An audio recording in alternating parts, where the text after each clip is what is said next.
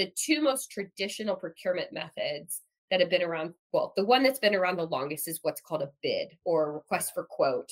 A competitive bid is the most formal, I will say that the nicest way. It's the most formal, most traditional, oldest way of competitively going through a procurement method to buy things, right? Okay. But the only thing that you can consider in a bid is price. But government can create the conditions necessary for businesses to expand and hire more workers. Welcome to Civic Thinker, the podcast for fearless doers, GovTech innovators, and social entrepreneurs striving to reshape our world. I'm from the government, and I'm here to help. Together, we'll unravel the mysteries, dismantle the barriers, and equip you with the tools to conquer the odds and achieve success. The answer is clear. For the people to win, politics as usual must lose. And so, my fellow Americans, ask not what your country can do for you. Because it's so hard that if you don't, any rational person would give up. Ask what you can do for your country. Hi, I'm Matt Molter, and today we're talking about a touchy subject to me, procurement. As a GovTech founder, I've generally despised all of my dealings with the procurement. See, here's the situation. You've you've got your end user uh, excited, your advocate, uh, interested in your product, ready to move forward. And then they've worked hard to get all the approvals up the chain within their department. And so after months, we finally have everybody on board. And then the deal needs to move to procurement. And what does the uh, procurement office do when they get this? They they call you, they uh, investigate this. And as they're questioning you, it, it really feels to me, and often has in the past, like they're trying to derail the deal. Uh, they don't understand the pains of our user. They don't understand what solution, you know, how our product really helps these people out, because they don't really understand our the, the people we're serving's job to begin with. And uh, it's often like starting back from square one in the sales process. So it's very frustrating. Lucky for us, to break down all these misconceptions that I have, uh, is a special guest today who's worked at the highest levels of state government. She's worked with procurement departments around the country and now currently helps local school districts improve their procurement, Nicole Kenney. I think we want to start at the beginning and just to get a broader picture of what is procurement. And when we say things are going to procurement, what does that mean? At the highest of levels, procurement I like to put in kind of three buckets. So procurement starts at the very beginning when I, and I meaning anybody, we can use a school district as an example, a, a single school building, a principal, or maybe a central department like technology or food service identifies that they have something that they need to buy. So the procurement process of procurement department starts by, I have something I need, whether it's goods or services, and the procurement team supports the sourcing or the buying of those things, the contracts that need to be established as a result of the needs that have been identified, and then the ongoing day-to-day support of the performance and the contracts that are going through that process. So starting really at the very beginning of helping source, then contract management, and then the day-to-day buying, that process holistically. That's procurement. I think what's also just as important to define is what procurement is not. Procurement is not the invoicing, the accounts payable. That's generally a separate department. A lot of times all under organizationally the same, but procurement needs to work really closely with accounts payable and the invoicing, but generally you do not have that pay component as part of procurement. I would assume, based on what you just said, that maybe at a, at a small village town of, let's just say twenty-five thousand people, that the accounts payable and the procurement person might be the same person, or is this job still split even that small? So even that small, from a separations of duties, it should be split, because okay. You don't want the same people that are establishing vendors, buying from vendors, and then also overseeing invoices. You've got a lot of, of separation of duties, conflict of interest. You should have those be two people. It's very possible that that's all kind of a same department, if you will. But you definitely have to have some separation. And that isn't unique necessarily to state government. That should be broadly private and public sector, that you don't have the same people approving invoices that are adding new vendors to the system for the obvious checks and balance of like, I'm going to go set my brother up uh, yeah. as a vendor in our system. And then that's where fraud, right? Fraud, misuse, and abuse. And I see. So a split of duties just for financial protection. Absolutely. There. On the A P side and the procurement side. Okay. So then we get, we get bigger to a town or a city of a hundred thousand, one hundred fifty thousand. What does the makeup of a procurement department look like at that point? As you get larger, you'll start to have dedicated resources that will have a purchasing title. So historically, a lot of times, and, and you'll still maybe see some today, someone will hold what's called a buyer title, which is really that person responsible for the working and interacting with the vendors and helping support the day-to-day purchases that are needed by that city, county, town, right? Mm-hmm. Uh, as the organizations get larger, that buyer may become a procurement specialist. The The separation of having multiple buyers in order to handle the workload of the buying that happens from just a sheer transaction, but also vendor partnerships. The larger an entity gets, the more team members you'll need. But procurement is about acquiring new things. So help me understand, they're buying so many new things that they need these dedicated people. Is Yeah. And they're also, you have to remember, they're also ma- helping manage the existing too. Okay. Most of the time, right? So when you are in a medium-sized organization, you have procurement people that are helping do spot buys. I just need to go buy a couple lawnmowers because we need new lawnmowers, right? I'm only I'm not buying enough lawnmowers in a year that I need to establish a contract and have a big old managed relationship. But procurement is going to help in that medium size make that one-time purchase on behalf of the facilities department based on the dollar value. When I need professional services, like I maybe I need custodial services. I don't have in-house people. I've got multiple locations across my city that I need custodial services. That's going to be, I'm not only going to help source that and identify who we're going to use for that, we're going to establish a contract. And so procurement will support the renewal process, the performance of the vendor on behalf of the facilities department in that example, where they're going to do some other activities in the day-to-day buying. Oh, this is fascinating. Is that um, helpful? Some people might find this nerdy, but I'm finding it very enjoyable. This, like I said, this is black box is being opened up. And since procurement is such a broad space of things that we talk about, you know, you talked about contracts and sourcing buyers and things like that. I think we should probably niche down first and sure. talk about, so procurement, because they're not the accounts payable, they're, you know, the acquiring services sort of things. They would be the ones responsible for R F Ps, correct? Absolutely. Yep. I know a lot of entrepreneurs and people getting started, they they see these R F Ps, they think about putting in for them. So maybe you could help walk us through the R F P process and what it's like from the procurement yeah. side of things, because I think we all know what it's like on the other side.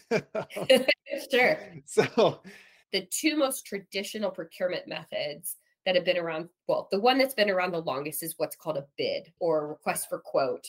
A competitive bid is the most formal, I will say that the nicest way. It's the most formal, most traditional, oldest way of competitively going through a procurement method to buy things, right? But okay. the only thing that you can consider in a bid is price. So we've watched okay. over time changes to statute that allow for updates and way we go through that. But the but the two most traditional procurement methods are a bid, which all you can take consider into consideration is cost. And the request for proposal is generally the most formal way to go through a competitive procurement method to award to a vendor for the products or services that we're looking for. And I can evaluate as a public entity more than just cost. And that's nice. Kind of the really, really simplistic, as foundational as you can get, bid versus R F P. No, that, yeah. that makes sense. So when, when our contacts or customers or whoever comes to us and say, hey, I love your product, but we can't buy it because our, our city always buys the lowest bidder. What they're actually referring to is this historic process of closed bid purchasing. Yeah. And, and yep. not exactly R F Ps. which is uh, the best value, right? Okay. And depending on what their documented statutes are from a public procurement purchasing perspective, what they're required to do, some state laws will have thresholds in them. Others will specify if you're buying commodities, and we'll define commodities this way, you have to buy it this way, this way, or this way. Others will have more discretion where it can say, you know, you can utilize an R F P, which is a best value evaluation, which can take into things other than price. So you're going to have statutorily what they have to find. And then on top of that, you're going to have policies and administrative guidelines and procedures that dictate, for lack of better words, how I can actually go about buying what I need from the vendor community. And some are way more prescriptive and, and some some have more grayness, right? Some, yeah. if you if you hit twenty-five thousand one dollars, I no longer have discretion to do it in these four ways. I have to do it this ways. And sometimes that's because of state law. And sometimes that's because of a policy or an administrative guideline that's been established by that specific government. Okay, that's good. So I was going to ask that. So state law defines what's required for these purchasing processes. And that's defined not just for the state government. You're saying that also law also applies to counties. Yep. Generally cities, speaking. Towns. Yeah. For the most part. So you will have state broad first, and then you may have some local jurisdictions that will pass ordinances that sure. then will further describe and, and codify how procurement can and can't happen. They may put more, more restrictive thresholds, for example, where the state threshold may say up until fifty thousand dollars, it's your discretion on how you make the purchase. And a city may say, actually, we're going to make that at ten thousand, and this is how we're going to do it. So that's kind of the order of precedence, and I'm not a lawyer, so make sure. No, no, that's this is, fine. This yeah. is being guided in my guardrails by lawyers for a really long time in own... procurement roles that help me understand where I can and can't go. And not, I mean, not not to sidetrack us too far here, but you know, thinking about those laws and as as a procurement professional, yeah. those laws are probably first and foremost in your head. Correct. Have to be, uh, right? Yeah. That's your role in procurement, is you have to ensure compliance to law. And we want to be best stewards of our taxpayer dollars possible. So in procurement, we care about maximizing our taxpayer dollars, creating savings, making sure that if we have socioeconomic goals like supplier diversity, that's important to procurement. You see all those initiatives be cyclical, but from a procurement, there's really kind of two things that are first and foremost to be uh successful procurement team is you have to ensure that your organization is being compliant to procurement law. Otherwise, we're going to have huge implications and issues from an audit and breaking the law perspective. And then you are um, being a great internal organization by by making sure you are maximizing those taxpayer dollars that you have in delivering the goods and services that your government needs in order to operate. Now, this is very enlightening. Very. Um, it's amazing. That's why I love procurement. I mean, if I'm being honest, like, you know, as somebody that loves to take one hat off and put one on, like the things you learn and you understand and you're part of, like you work on really meaningful projects. Like, yes, I may not be the the head of corrections for the state of Indiana or the head of workforce development that's got their own K P Is and initiatives and goals they're working to achieve. But procurement is such a key part of helping them be successful that like you can walk away at the end of the day and say like, you know what? I helped save one hundred thousand dollars today. I helped the B M V figure out how to take credit cards, right? Yeah. Like you're part yeah. of that. And it's a really important job. And if you don't feel like you are, then, then your role and function within your organization is probably not valued either. And then you have to take a bigger step back of what are we doing and why are we doing it that way? So, I mean, to, to put this over back to the vendors, especially the small guys and yeah. you know, without the big resources and everything, because they're, you know, they, I think they can deliver better service, but the reason why we have the big guys is because they have to deal with these processes and they need, mm-hmm. you know, they need to pay these people that can go through these R F Ps and these contracts and things like that. So you're saying, correct me if I'm wrong, but if, if, if we've got a, a purchase going through or we've, we've got our client interested in buying and everything, and it, the next thing we know, the procurement officer wants to talk to us. Mm-hmm. They're going in thinking about these laws, and they're going into the conversation thinking about these objectives that have been set by the organization.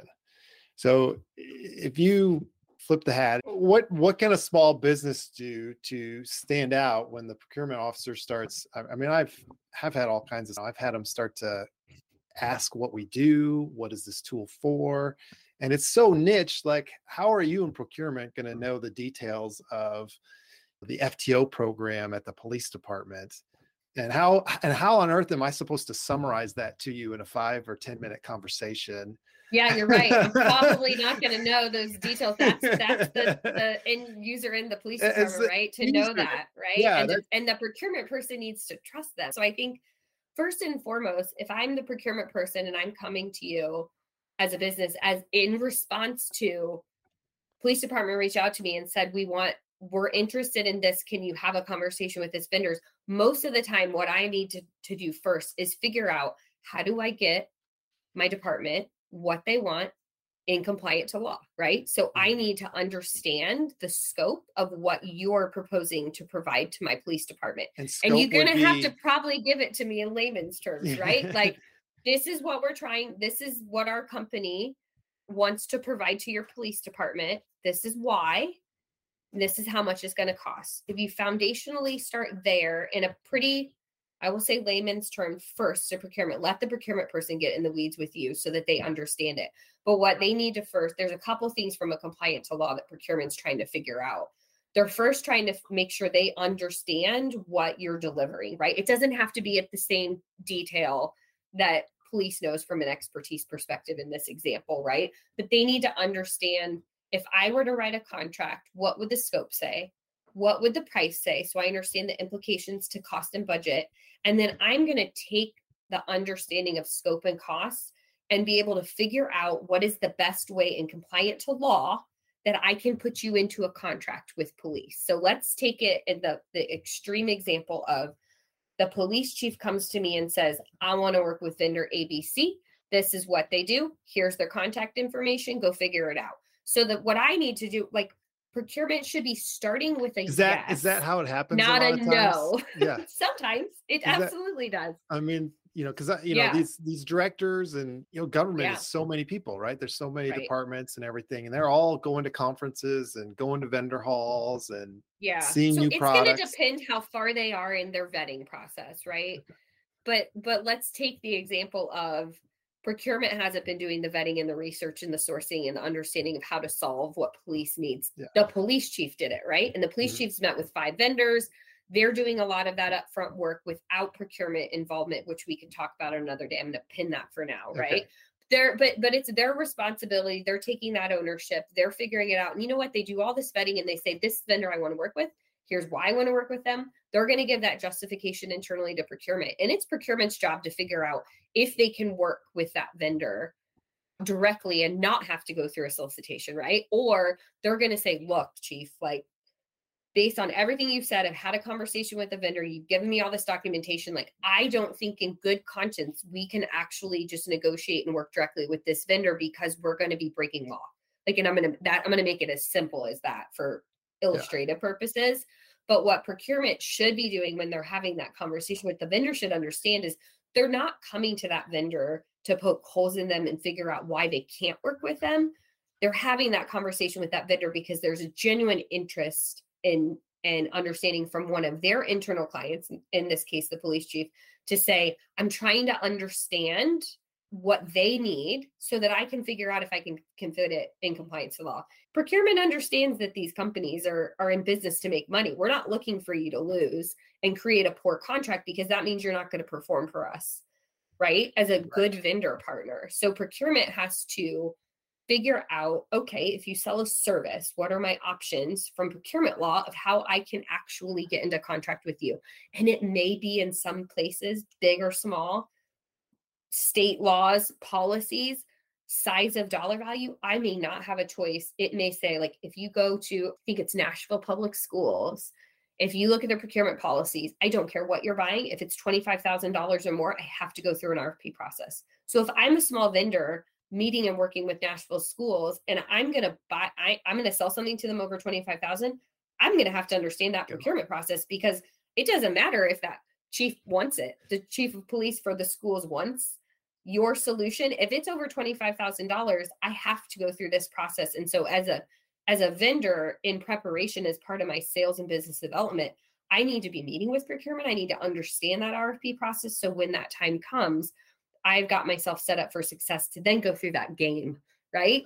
Of, of the R F P process and that evaluation that ultimately gets me to win that contract. So yeah, there's so many variances, right? Um, there are. This is very, this is very enlightening. And so you do get that call from the procurement officer or whatever.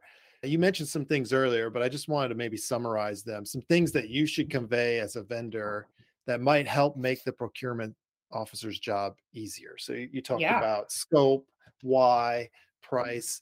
If if you meet any of those those goals as a company, I think w- that would be the appropriate time to bring that up, right? Like, yeah, you know, we're absolutely. a woman-owned business, we're a minority-owned right. business.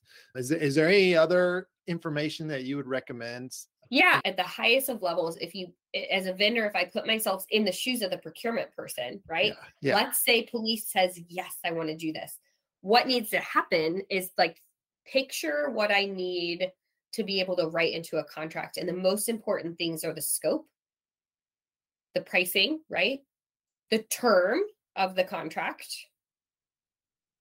And then other things that are almost always collected are the business designation. Am I a certified minority-owned, woman-owned, veteran-owned? If you go to states like Massachusetts, L G B T Q, you will see service-disabled, veteran-owned. So do I meet any of those designations, right? Those things are all really important.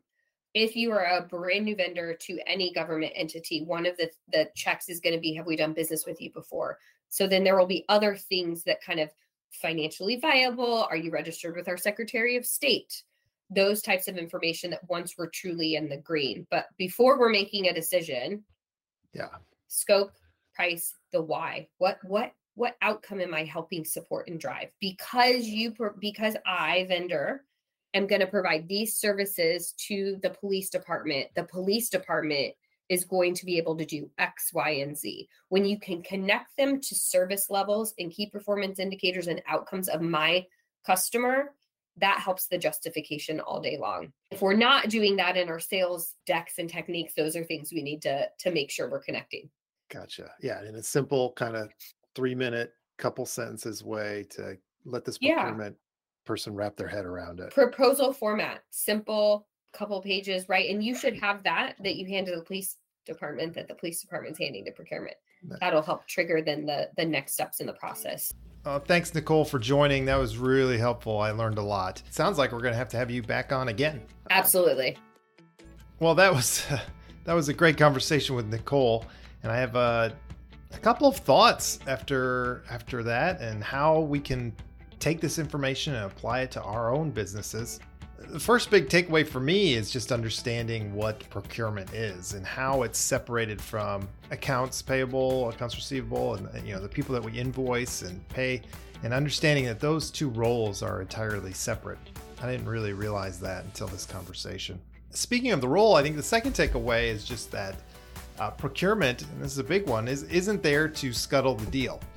And I've always kind of felt that because they're you know, shopping around. It kind of feels like when you talk to procurement on the phone that they're thinking about, well, are there other ways we can solve this? And, uh, you know, why are we choosing you? That kind of thing. But, and the second point kind of relates to this is, you know, in my experience, you know, it always felt like procurement was trying to derail the deal, uh, that they're digging into you because they want to see if there's something cheaper they can do, uh, or a better way they can do it. And, uh, you know, this obviously this is after I've already got buy-in from our buyer and, uh, you know, our, our main users and everything. And then it goes to procurement and you think, oh, man, they're just trying to they're just trying to wreck this thing that we got going, that we spent so much time on. Uh, but uh, after talking uh, in this conversation, it seems like we need to focus more on alignment with procurement. And if we can, uh, you know, talk about, you know, how our our business or our service fits any of, of their goals, the city, town, village, state's goals, you know, that their procurement department has, you know, whether we have a kind of special business statuses, uh, but also even if you don't qualify for anything like that, just talking about how we make the agency that we're serving better or make the user better, uh, how we are make things more efficient, protect them, et cetera. And, and just having that language ready in, in quick and simple form so that the procurement officer can can process that. So, and then the, the last major takeaway for me too is understanding what the law is for procurement and purchasing. And here in Indiana, that's going to be uh, Section five twenty-two. And uh, I'm going to uh, read that very, very soon here, very shortly. And uh, keeping that in mind for the pricing strategy, like how is that going to influence our pricing going forward uh, for our product or services? And that wraps us up for today. Hope you've enjoyed listening to this episode and maybe learned a thing or two. I'd love to hear your suggestions on topics or questions you'd like us to explore in future episodes. So feel free to drop us a line at podcast at civic thinker dot com. Until next time.